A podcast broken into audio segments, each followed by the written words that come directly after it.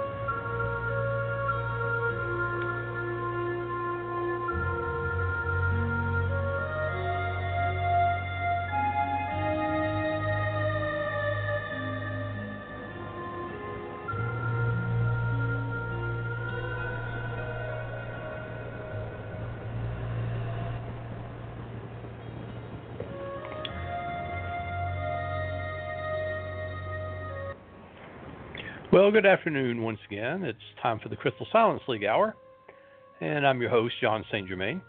And tonight we're going to discuss further the uh, history, myths, and legends of the Southeastern Band of Cherokee. And we'll get into that in just a minute, so why don't you just relax, make yourself comfortable, not too comfortable if you're driving, of course, and um, have yourself a drink, and we'll be back in just a moment, and we'll get started.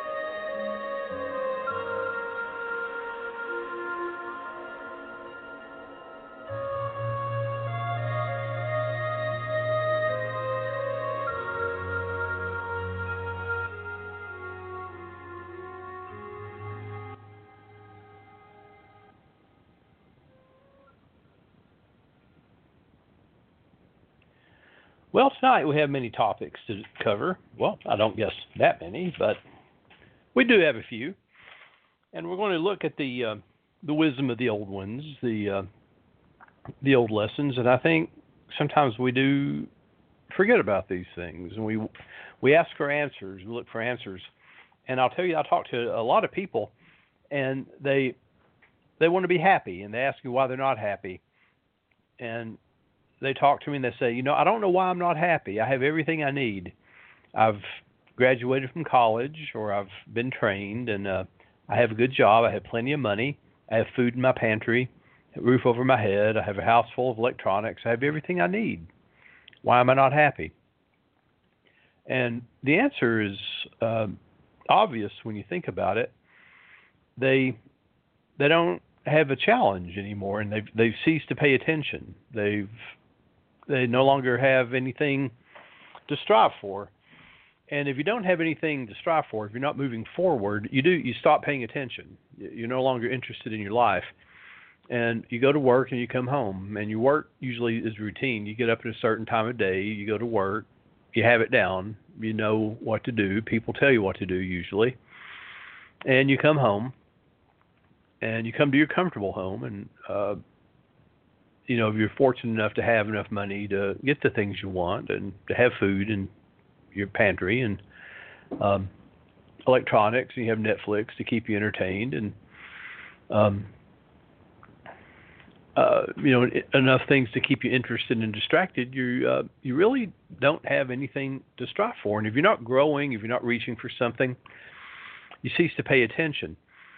And um, so I believe that this is the problem. And what we find with the old wisdom is that there's a um, a constant communication with the world around them, um, and a constant awareness that we're an inch away from the spirit world. Um, we uh, we develop an awareness when we work with spirit that the physical body comes from the elements. It comes from the air and the soil. It comes from the earth, the water, and it goes back to the sources from whence it comes. And uh, we also believe that there's a mental, there are mental and spiritual portions that um, some essence that we have that also goes back to the sources that we can sense, but we can never prove.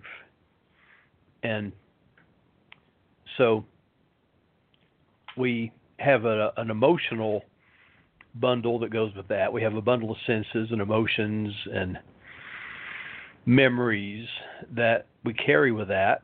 And often these, uh, I'm not sure what I'm getting at here, but the uh, often we carry what we call baggage with that. We carry bundles of pain and um, uh, regrets and uh, sometimes the weight of these regrets as you go through life, almost more than a person can carry.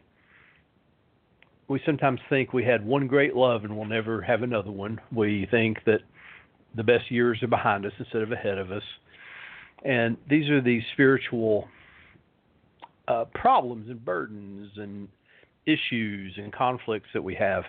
And while we have, you know, wise men and women, elders, medicine people, healers among us to help us resolve this and the uh, uh, the ancient wisdoms that come down to us from teacher to student, from father and mother to son and daughter, the grand the grandparents to grandchildren, and in these lessons are necessary factors.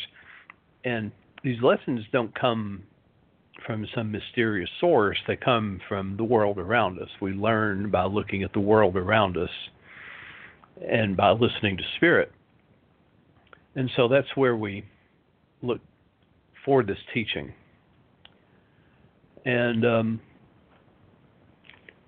we will uh, look into that further today. This is the Crystal Silence League Hour. For those of you who may be wondering, and we are a resource of the Crystal Silence League, which you can find at www.crystalsilenceleague.org. Now, the Crystal Silence League, for those of you who may not know, were, was founded around 1917 by Mr. Claude Alexander Conlin, who was a magical adept. And it was founded for the purpose of distributing and projecting positive affirmation and prayer for all those in need of such a service. And he had a newsletter and he had a publishing company and he provided crystal balls for people to work with. And when he passed into the silence around 1954, the league went with him until the Association of Independent Spiritual Churches, in its earlier incarnation of Missionary Independent Spiritual Church, founded it online and launched it. And you can find us at www.crystalsilenceleague.org. And if you go there, you'll find that we have prayer page, a prayer uh, prayer petition page, where you can post your prayers, and prayers always free at the Crystal Silence League. We don't charge to pray for you, and we often get as many as 200 prayers a week. And it's been my custom since we founded the league to pray for people. Um, my custom has been to read some of these prayers out loud. If you post them, I may read them, and I keep them anonymous. But before we get to our prayers, we want to talk about our crystal of the week, which is petalite. And petalite comes from um, uh, the Greek word for leaf. And it can be any color, really. It can be uh, colorless, gray, or yellow. We're going to talk about pink petalite. Uh, sometimes it can be green. It depends on what mineral is uh, infused within it.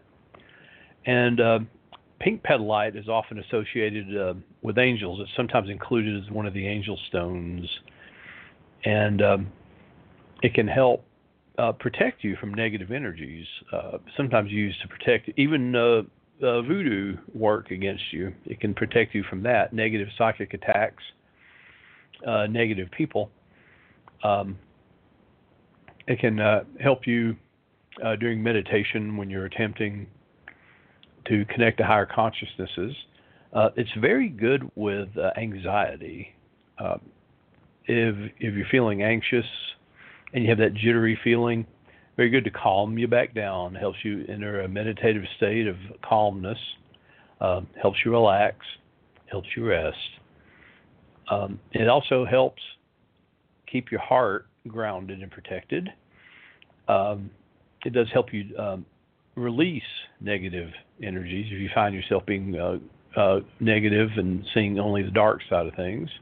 Um, it cannot protect you from negative things happening to you, um, but it can help you accept them better and deal with them better.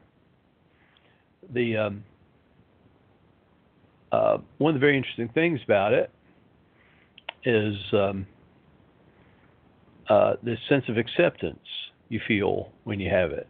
Um, you just kind of let go of uh, the negative things of the past, the baggage of the past, and accept it and find a uh, uh, you know a sense of uh, release from it. Um, I want to tell you a, um, a, a thing, an attitude that I've been talking about with a lot of my clients, and uh, many people they, they want justice. They want they want um, uh, uh, I don't know a, a balance of the scales, and this this is something that they hold on to, and it, it makes them uh, enraged. It's I want justice. I just want justice. It's not fair. Things are not fair, and uh, many people go through life thinking the world is not fair. And some time ago, I came to this um, attitude. I don't know. I said, what? I asked a question. I said, well, what if the world is fair? What if we're wrong? What if the world is fair? And I rewrote that narrative. It changes things. If you just think, no matter what has happened to you, no matter what people have done to you, what if you just rewrite that and say, well, maybe the world is fair? And you find this great peace comes around you, and you begin to make sense of things. You know, rather than thinking that you're storm tossed in this world that makes no sense, you begin to make sense of things and see connections and see cause and event, cause and effects to events. And it becomes sensible. Now, I have talked to people with this, uh, about this, and sometimes people get very defensive about it and say, well how, well, how can you say it's fair when this happens? Tell me how this can be fair. And I cannot tell you that. I cannot write that narrative for you. This is work you have to do yourself. Because if I start trying to tell you how the terrible things in your life are fair, if I try to write that narrative for you, you'll get mad at me. You know, you'll be resentful of me. Uh, that's not work I can do for you, and I cannot even tell you to do this. I can't make this suggestion for you. All I can tell you that is you do rewrite this narrative and say maybe the world is fair, maybe all of the things that have happened to you and to me have happened for a reason, and you find a cause and event for it. Um, you know, a causal event, approximate cause, that all of a sudden things start to make more sense. You know, maybe there were decisions made, maybe there were events, but nothing happened without a reason. Nothing just came out of the blue. Nothing appeared by magic. Um, there were reasons, and I do think that Petalite uh, may help you in those meditations. Uh, get a get two pieces, hold them in each hand, and just sit and ask for answers. Just say, okay, why did these things happen? I'm ready for the answer. I'm ready to accept the answers, and just sit and wait, and maybe the answers will come to you. It's a hard stone. Um, it is a um, uh, very high vibration stone, so it will bring you insights. Don't you know? But also, you know, be careful what you ask for. Well, why don't we go to our prayer page, www.crystalsilenceleague.org. You go to the prayer request page, and you'll see lots of them. And um, if you remember, you can go to the inner inner secret circle um, page and look look at more than the average uh, casual viewer. And I never read names out loud. I just read the uh, prayer ID number. And uh, pardon me if I sound really tired. I've been working very hard. Um, uh, almost constantly, if you uh, are on any of our Facebook pages, you'll see I'm doing major renovations to my three chapels, and I'm working regularly as I do, doing readings and root work and uh, religious ceremonies. But I'm also doing major renovations to the chapel uh, involving stones and rock and stuff, and uh, painting and carpentry work as well. So uh, I am tired. I'm, I'm an old guy too doing this, and uh, while, while while I am a beast, it does take its toll on me.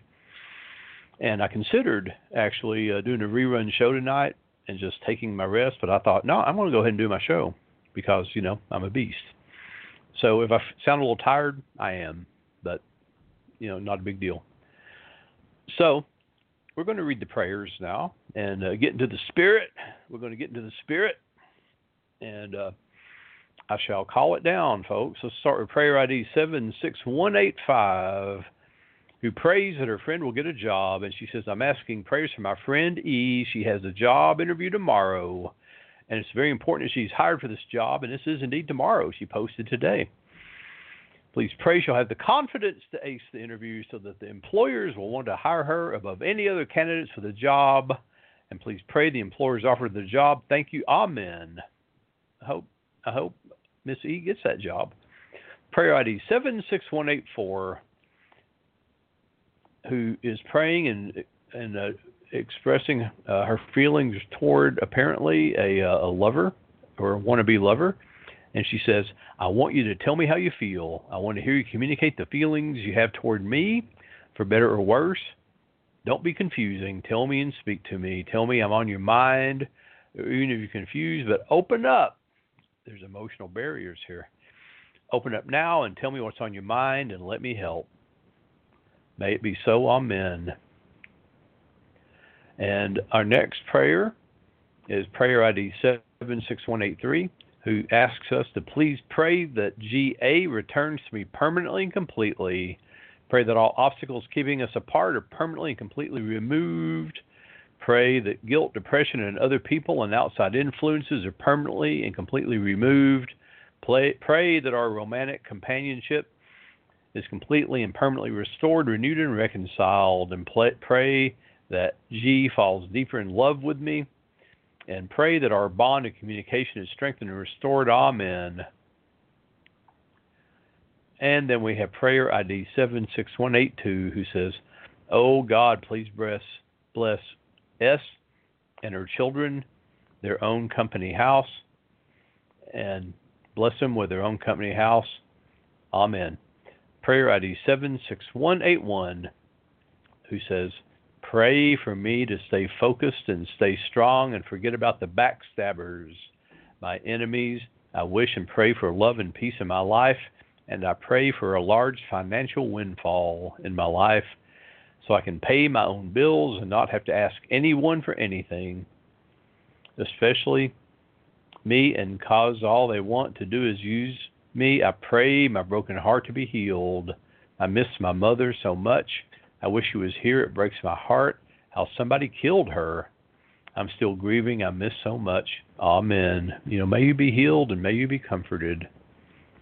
Prayer ID 76180, who prays everyone's safety from Hurricane Florence.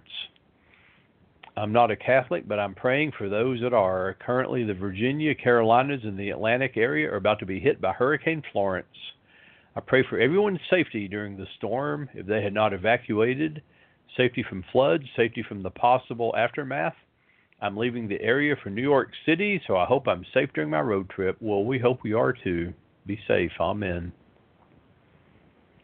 And prayer ID 76179, who says, Please pray for me to pass my CNA exam. I need to become a CNA to apply to certain nursing programs and also have another stream of income to support myself and retired mother. I thank the universe. Amen. And prayer ID 76178, who prays, I'm asking for prayers for my daughter and her child who in Australia. Her marriage is in trouble and life and her children's life in serious danger. I'm praying every day and I need more help No weapon forged against them shall prosper. Amen. And prayer ID 76177. I want to pray for my two sisters, R and R, and I want to pray for my mother as well. I haven't been perfect. We all have flaws, but God's forgiveness has pulled me through many past mistakes. I've been constantly mistreated because of my income by my family. Me and my kids have went without on many occasions. My mom has stepped up and helped out when she can. I pray that their heart, mind, soul, and spirit align with God. It's been rough for me at times, but I know God will take care of me. Amen. Prayer ID 6, uh, 76176. Greetings to all dedicants. I'm hereby crying on behalf of my 22 year old daughter who is in her third year LLB degree. She has just written six semester tests. She's so scared of results. May Holy Spirit intervene and make markers to be lenient to her scripts and pass all of them. May her CAM be not less than 55% in all subjects. May she qualify to sit for exam all subjects. May any evil imagination against her not succeed.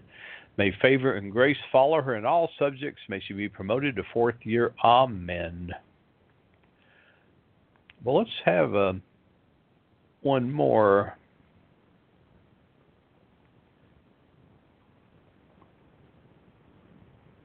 Prayer ID 76170. For the sake of my health, I must release all this excess weight. I currently weigh exactly 226 pounds. Please pray I can be at least 199 pounds by Halloween and that I can get to this weight in a fun and happy and joyful and healthy way. Thank you and God bless you. Amen. Let's have a moment of silent prayer for everyone in need of comfort and prayer and weight loss and whatever else they might need in this troubled time.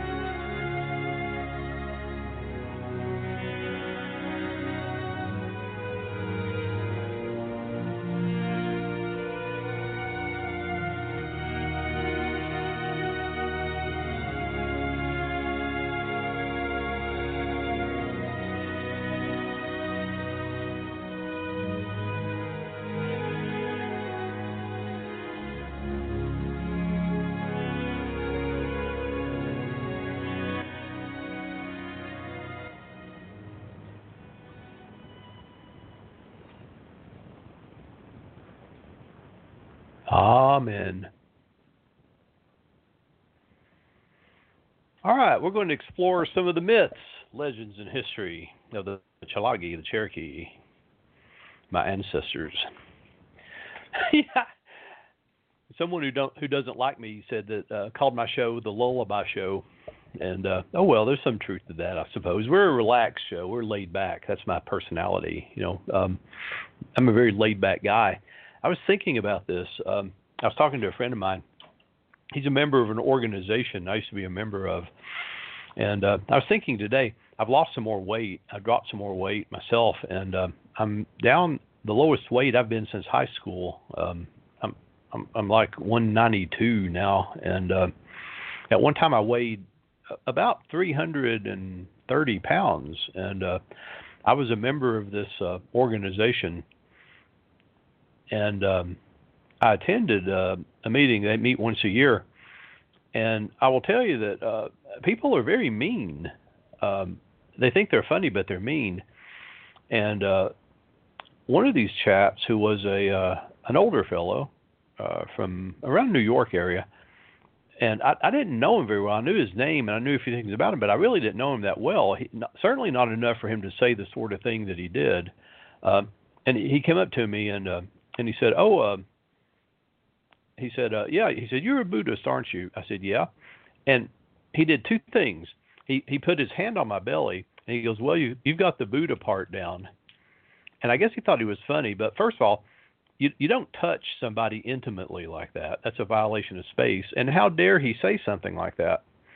And uh, there's something that people who know me well know, and that is don't start crap with me unless you're willing to go to the mat with me. I'm a very, very, very nice guy unless you start something with me. 99% of the time, I am a Buddhist. The other 1% of the time, I'm a redneck.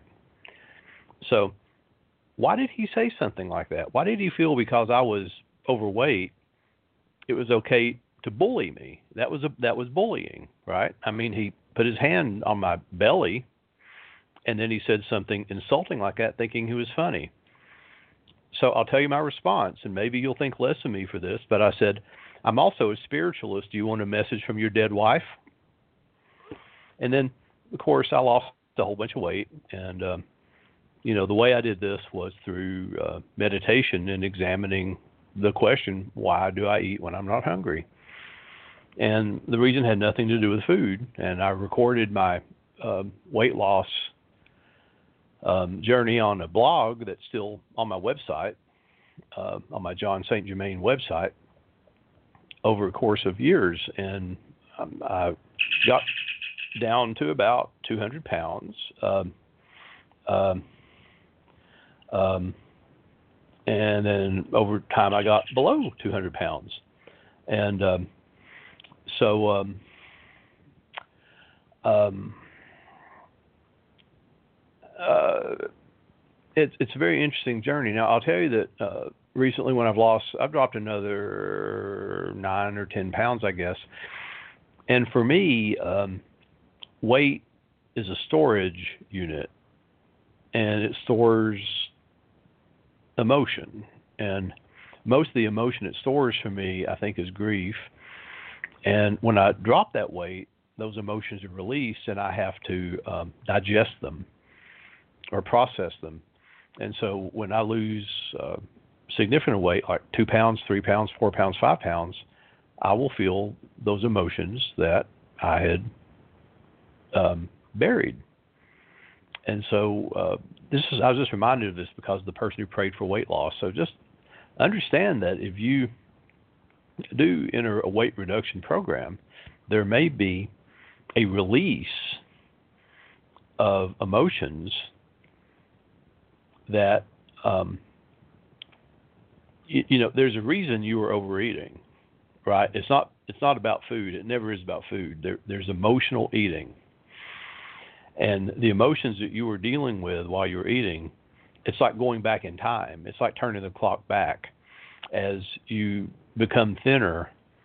And I don't care how you do it. If you do it through um, dealing with emotions, if you do it through a controlled diet, you do it through ketogenic eating, you do it through lap banding.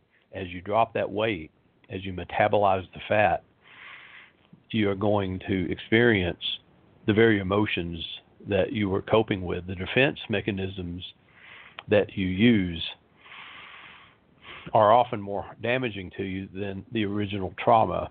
And this is true about anything. Um, the defenses that you put up are often more harmful to you than the original hurt.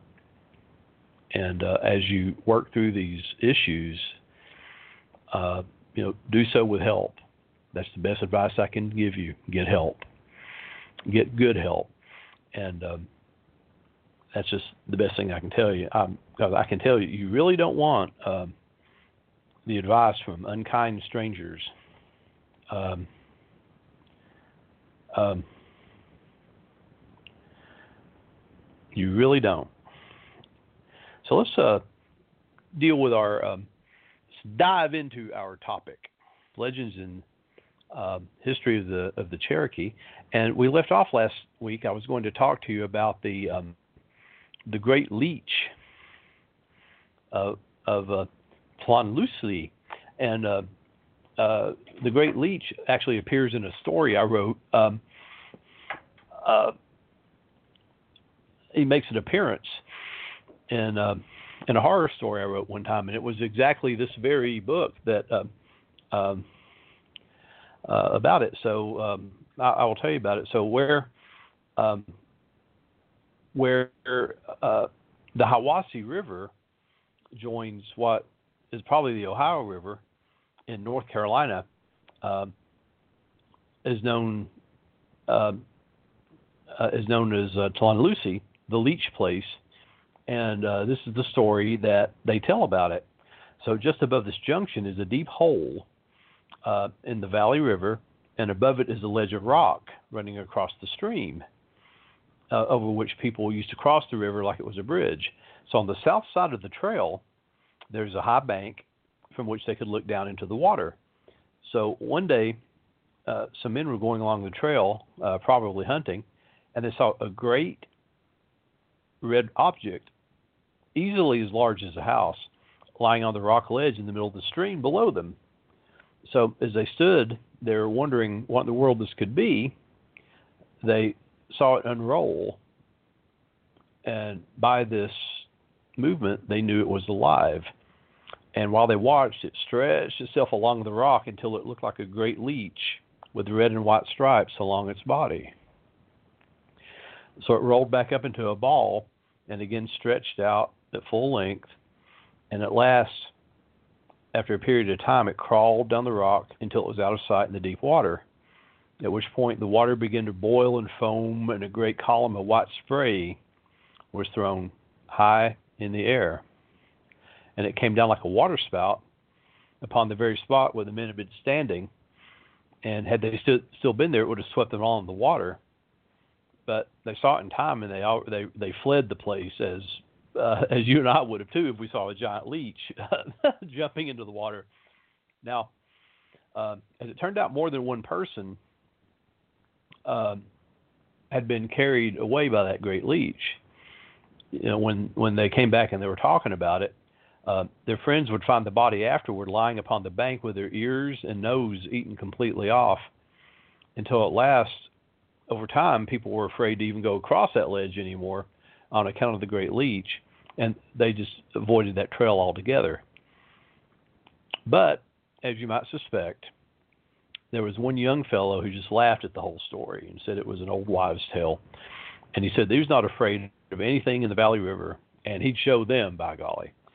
So one day he painted his face in uh, his most uh, daring war paint, and he put on his finest buckskin, and he grabbed his weapons, and he started off toward the river while all the people followed at a distance because they wanted to see what was going to happen. So down the trail he went, in high spirits and out upon the ledge of the rock, singing Plan Lucy, Gaga, Digi, Gaga, Dakwan, La City, which in uh, English means I'll tie red, red leech skins on my legs for garters. Well, let's see how this turns out. Before he was halfway across the water, the water began to boil into white foam, and a great wave rose and swept over the rock and carried him down, and he was never seen again. So much for the red leech garters. So before the uh, removal, the Trail of Tears, about 60 years before, in fact, uh, two women went out upon the ledge to fish. And their friends warned them of the danger. They said, "No, there's a big leech here that'll eat you up." But one woman who had her baby on her back said, "There are fish there, and I'm going to have some. I'm I'm tired of this greasy deer meat and stuff." So she laid the child down on the rock and was preparing the line when the water suddenly rose and swept over the ledge, and it would have carried off the child, but but the mother ran in time to save it. So they say the great leech is still there in the deep hole because when people look down, they see something alive moving down on the bottom and although they can't distinguish its shape on account of the ripples on the water, they know it's still the leech. And some say there's an underground waterway between the Valley River over to the Nottely River, which is not far from the mouth where the river bends over toward Murphy. And sometimes the leech will go over there and make the water boil as it used to at the rock ledge. So they call that spot over on Nottely the, the leech place too which may account for many disappearances.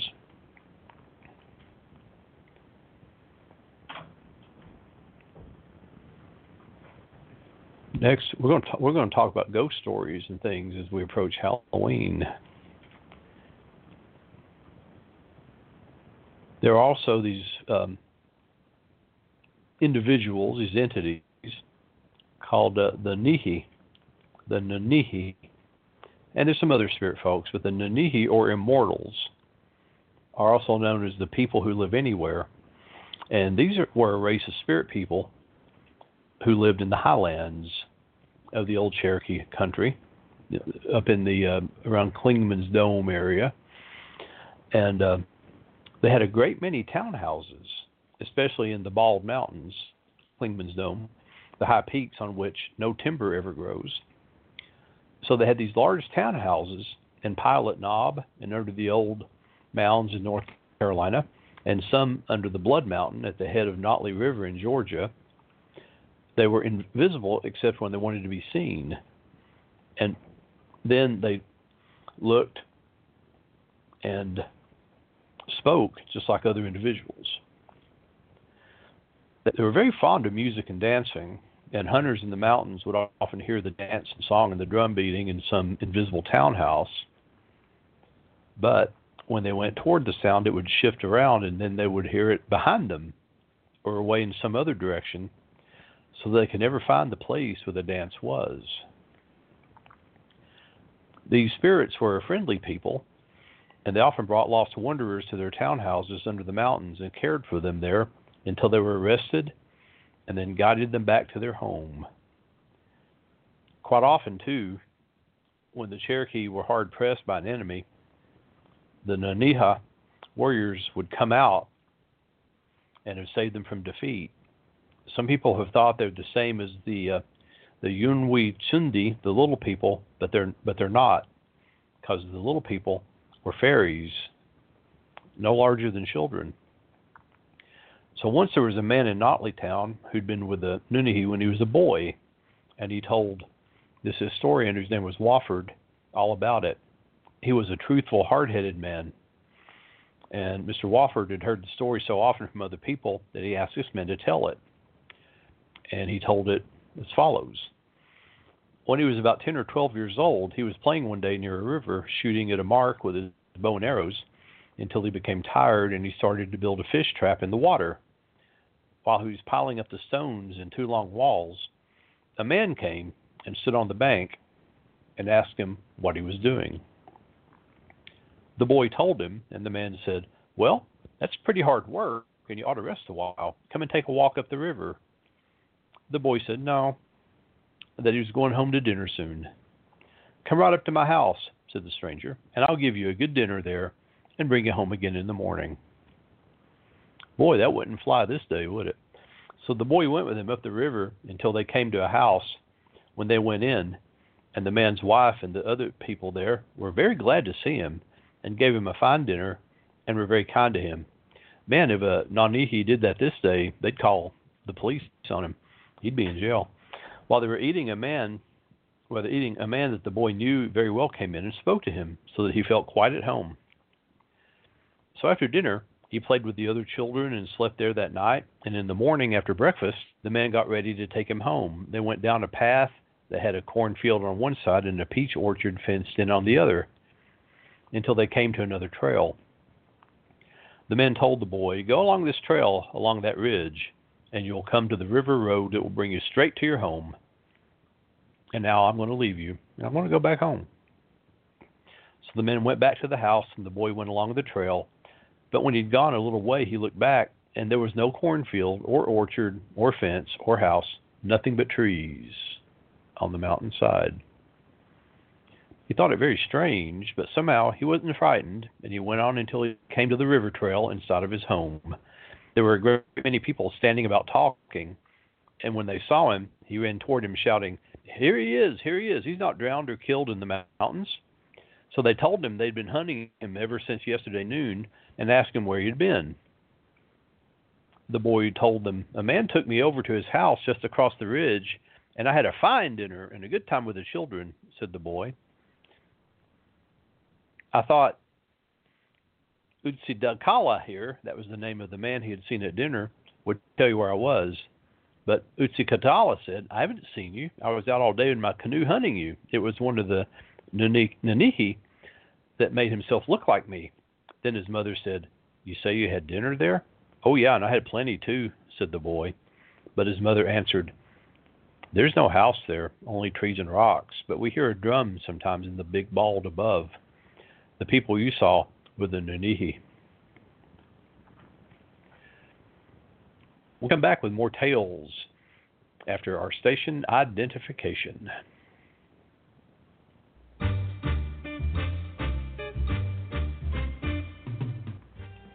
LMC Radio Network is a media alliance whose excellent shows include the Lucky Mojo Hoodoo Rootwork Hour with Catherine Yronwode and Conjurman Ollie, Sundays 3 to 4:30 the Crystal Silence League Hour with Jon St. Germain, Tuesdays 5 to 6, and The Witch, the Priestess, and the Cauldron with Elvira Love and Phoenix LeFae, Fridays 6 to 7, all times Pacific, at 3 hours for Eastern, sponsored by the Lucky Mojo Curio Company in Forestville, California, and online at luckymojo.com.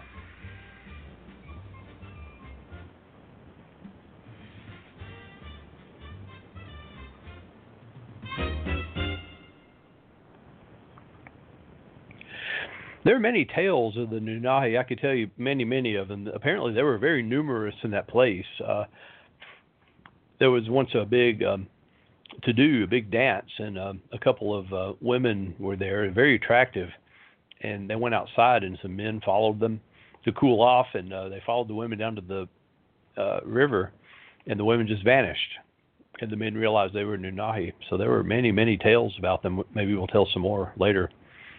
Um, I'm going to tell you a story, a spirit story about the removed townhouses, and um, um, so long before the removal, the Trail of Tears, um, the people on Valley River in the Hiwassee heard voices of invisible spirits in the air, um, warning them of wars and misfortunes which the future held in store, and inviting them to come and live with the Nunahi, the immortals, in their homes under the mountain and under the waters. And uh, why they didn't, I don't know. But for days the voices hung in the air, and the people listened until they heard the spirits say, If you would live with us, gather everyone in your townhouses and fast there for seven days, and no one must raise a shout or a war whoop in all that time. Do this, and we shall come with you, and you'll see us, and we'll take you to live with us. So the people were afraid of the evils that were to come, and they knew that the immortals of the mountains and the waters were happy forever. So they gathered in their townhouses and had a council, and they decided to go live with them. Those of the town came all together into their townhouses and prayed and fasted for six days. On the seventh day, there was a sound from the distant mountains, and it came nearer and nearer and grew louder until a roar of thunder was all about the townhouse, and they felt the ground shake under them. This frightened them, and despite the warning, some of them screamed out. The uh, Nunahi, who had already lifted up the townhouse with its mound to carry it away, were startled by the cry, cry and let a part of it fall to the earth, where now we see at that time uh, the mound of uh. They steadied themselves again and bore the rest of the townhouse with all the people in it to the top of Lone Peak near the head of Cheoah, where you can see it to this day, changed long ago to solid rock, that the people who live there are invisible and immortal. The people of another town on Hiwassee, at the place which is called Shooting Creek, also prayed and fasted, and at the end of seven days the Nunahi came and took them away down under the water, where they live now to this very day. And on a warm summer day, when the wind ripples the surface, if you listen very carefully, you can hear them talking below. So when the Cherokee drag the river for fish, the fish drag always stops and catches there, even though the water is deep and the people know it's being held by their kinsmen who don't want to be forgotten. And when the Cherokees were forcibly removed to the west, one of their greatest regrets of those along Hiwassee and the Valley Rivers was that they were compelled to leave behind forever their relatives who had gone to the Nunahi. So in Tennessee River, near Kingston, which is 18 miles or so below Loudon, Tennessee, is a place which the Cherokee called Goosty, where once was a settlement long ago, but one night while the people were gathered in the townhouse for a dance, the bank caved in and carried them all down into the river.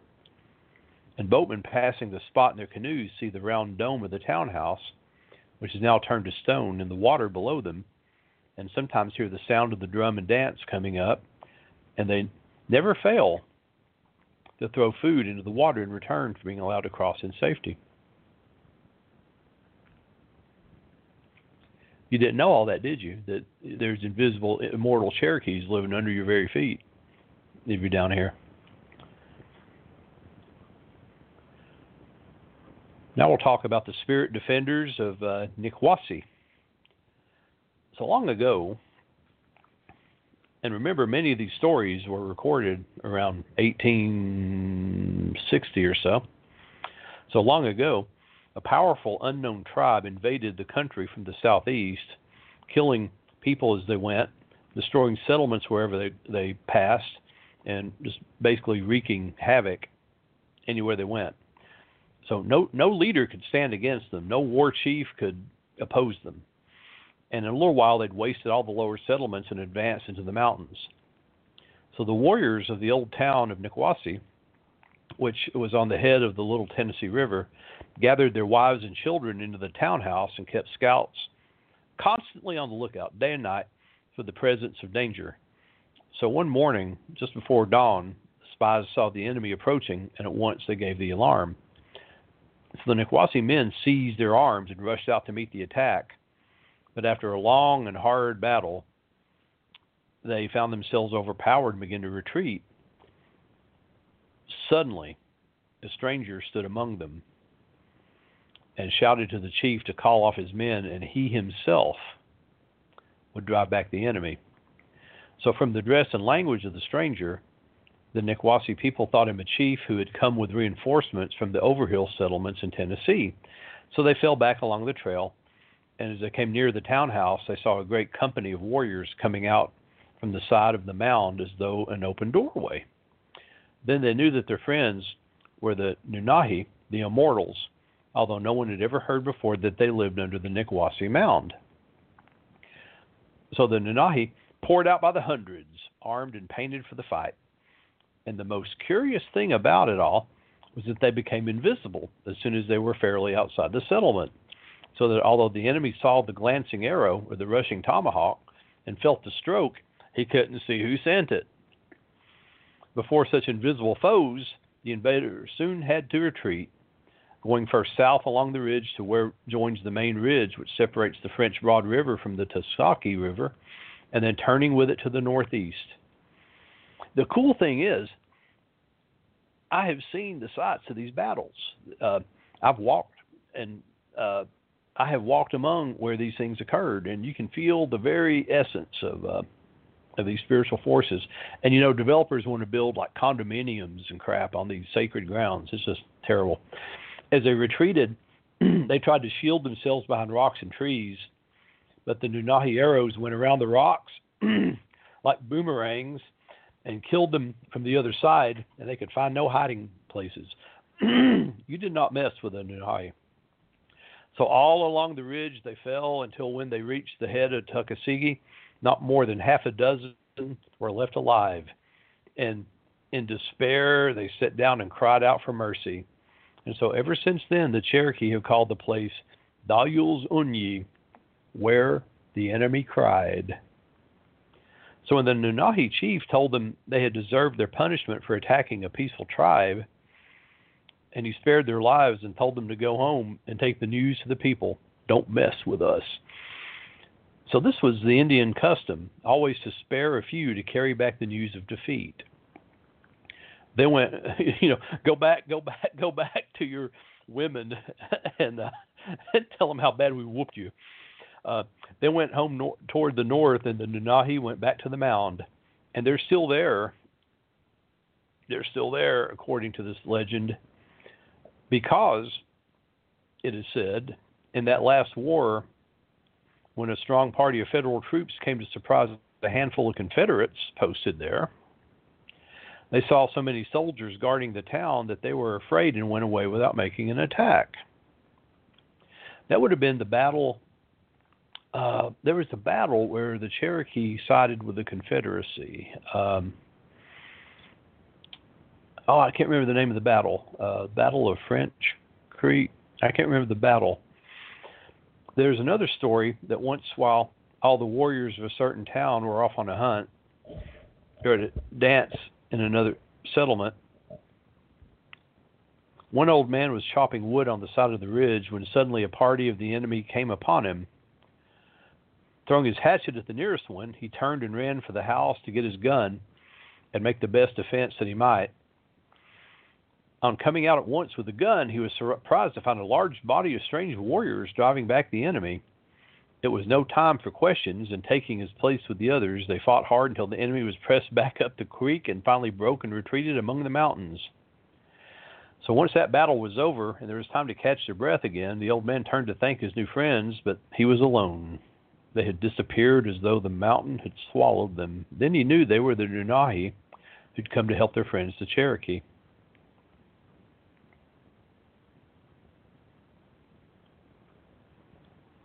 And you know, it is said that when the time is right, the Nunahi will appear again and make make things right and bring justice. We spoke before of uh, the slant-eyed giant, and uh, we'll speak of him again now. So, a long time ago, there was a widow who lived with her one daughter at the old town of Kanuga on the Pigeon River the girl was getting old enough to marry, and her mother used to talk with her a good deal and tell her she has to be sure to take no one but a good hunter for her husband, so that they'd have someone to take care of them and always have plenty of meat in the house. So the girl said, Well, such a guy is hard to find, but her mother advised her, Don't be in a hurry and wait until the right man came along. Always sound advice. Find a man who can feed you, a good provider. I told you there's good wisdom in these old tales. Now the mother slept in the house while the girl slept outside in in the uh, in the yard. So one night, a stranger came to the yard wanting to court the girl, but she told him her mother would not let her marry anyone except he be a good hunter. Well, said the stranger, I'm a great hunter. So she let him come in and he stayed all night. So just before the day day, he said he must go back now to his own place, but but he had brought some meat for her mother, and she would find it outside. And then he went away, and the girl hadn't seen him. When day came, she went out and found there a deer, which she brought into the house of her mother, and told her it was a present from her new sweetheart. Her mother, as you might imagine, was quite pleased at having fresh venison to eat, and they had deer steaks for breakfast, and I guess deer steaks for lunch, and deer steaks for dinner. He came again the next night, but again went away before daylight, and this time he left two deer outside. The mother was more pleased than ever, but said to her daughter, I wish your sweetheart would bring us some wood. Now, whenever he might be, The stranger knew their thoughts, so when he came the next time, he said to the girl, Tell your mom I brought the wood. And when she looked out in the morning, there were several great trees lying in front of the door, roots, branches, and all. The old woman was angry, and he said, He might have brought us some wood that we could use instead of whole trees that we can't split to litter up the road with brush. So the hunter, who you imagine by now, if you haven't figured it out, was a magical being, knew exactly what she said. And the next time he came, he brought nothing. And when they looked out in the morning, the trees were gone, and there was no wood at all. So the old woman had to go after some herself. Almost every night he came to see the girl, and each time he brought a deer or some other game, but still he always left before daylight. At last her mother said to her, Your husband always leaves before daylight. Why doesn't he wait? I want to see what kind of son in law I have. So when the girl told this to her husband, he said he could not let the old woman see him because the sight would frighten her. She wants to see you anyhow, said the girl, and began to cry until at last he had to consent, but warned her that her mother must not say that he looked frightful. So the next morning he didn't leave so early, but stayed in the yard. And when it was daylight, the girl went out and told her mother. The old woman came and looked in, and there she saw a great giant with long, slanting eyes, lying doubled up on the floor, with his head against the rafters in the left hand corner at the back, and his toes scraping the roof in the right hand corner by the door.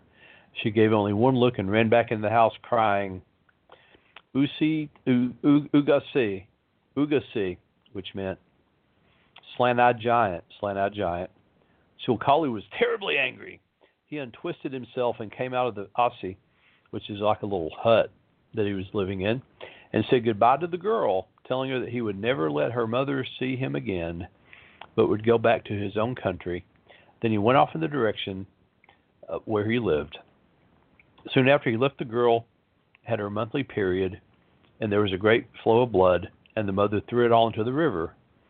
And one night after the girl had gone to bed in in the little hut, her husband came again to the door and said to her, It seems you are alone, and asked where was the child. She said there'd been none. Then he asked where was the blood, and she said that her mother had thrown it in the river. She told just where the place was, and he went there and found a small worm in the water. He took it up and carried it back to the Asi, and as he walked, it took form and began to grow until when he reached the Asi, it was a baby girl that he was carrying. He gave it to his wife and said, Your mother does not like me and abuses our child. So come and let us go to my home. The girl wanted to be with her husband, so after telling her mother goodbye, she took up the child and they went off together to where Slant Eyed Giant lived. Now the girl had an older brother who lived with his own wife in another settlement, and when he heard that his sister was married, he came to pay a visit to her and her new husband. But when he arrived at Kanuga, his mother told him his sister had taken the child and gone away with her husband, nobody knew where. he was sorry to see his mother so lonely, so he said he would go after his sister and try to find her and bring her back.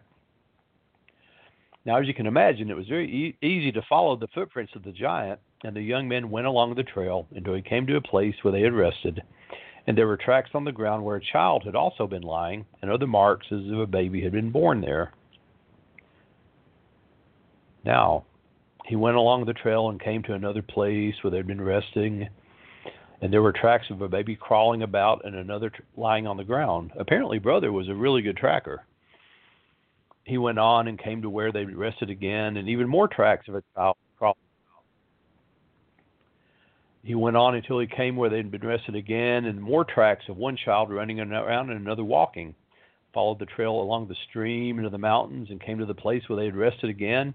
And this time there were footprints of two children running all around, and the footprints can still be seen in the rock at that place this very day. Now, if you want to find out what happens when he catches up with his sister and the slant eyed giant, come back next week. This has been your host, Jon St. Germain, telling you tales of the Cherokee. Thanks for sticking with us. See you again next week.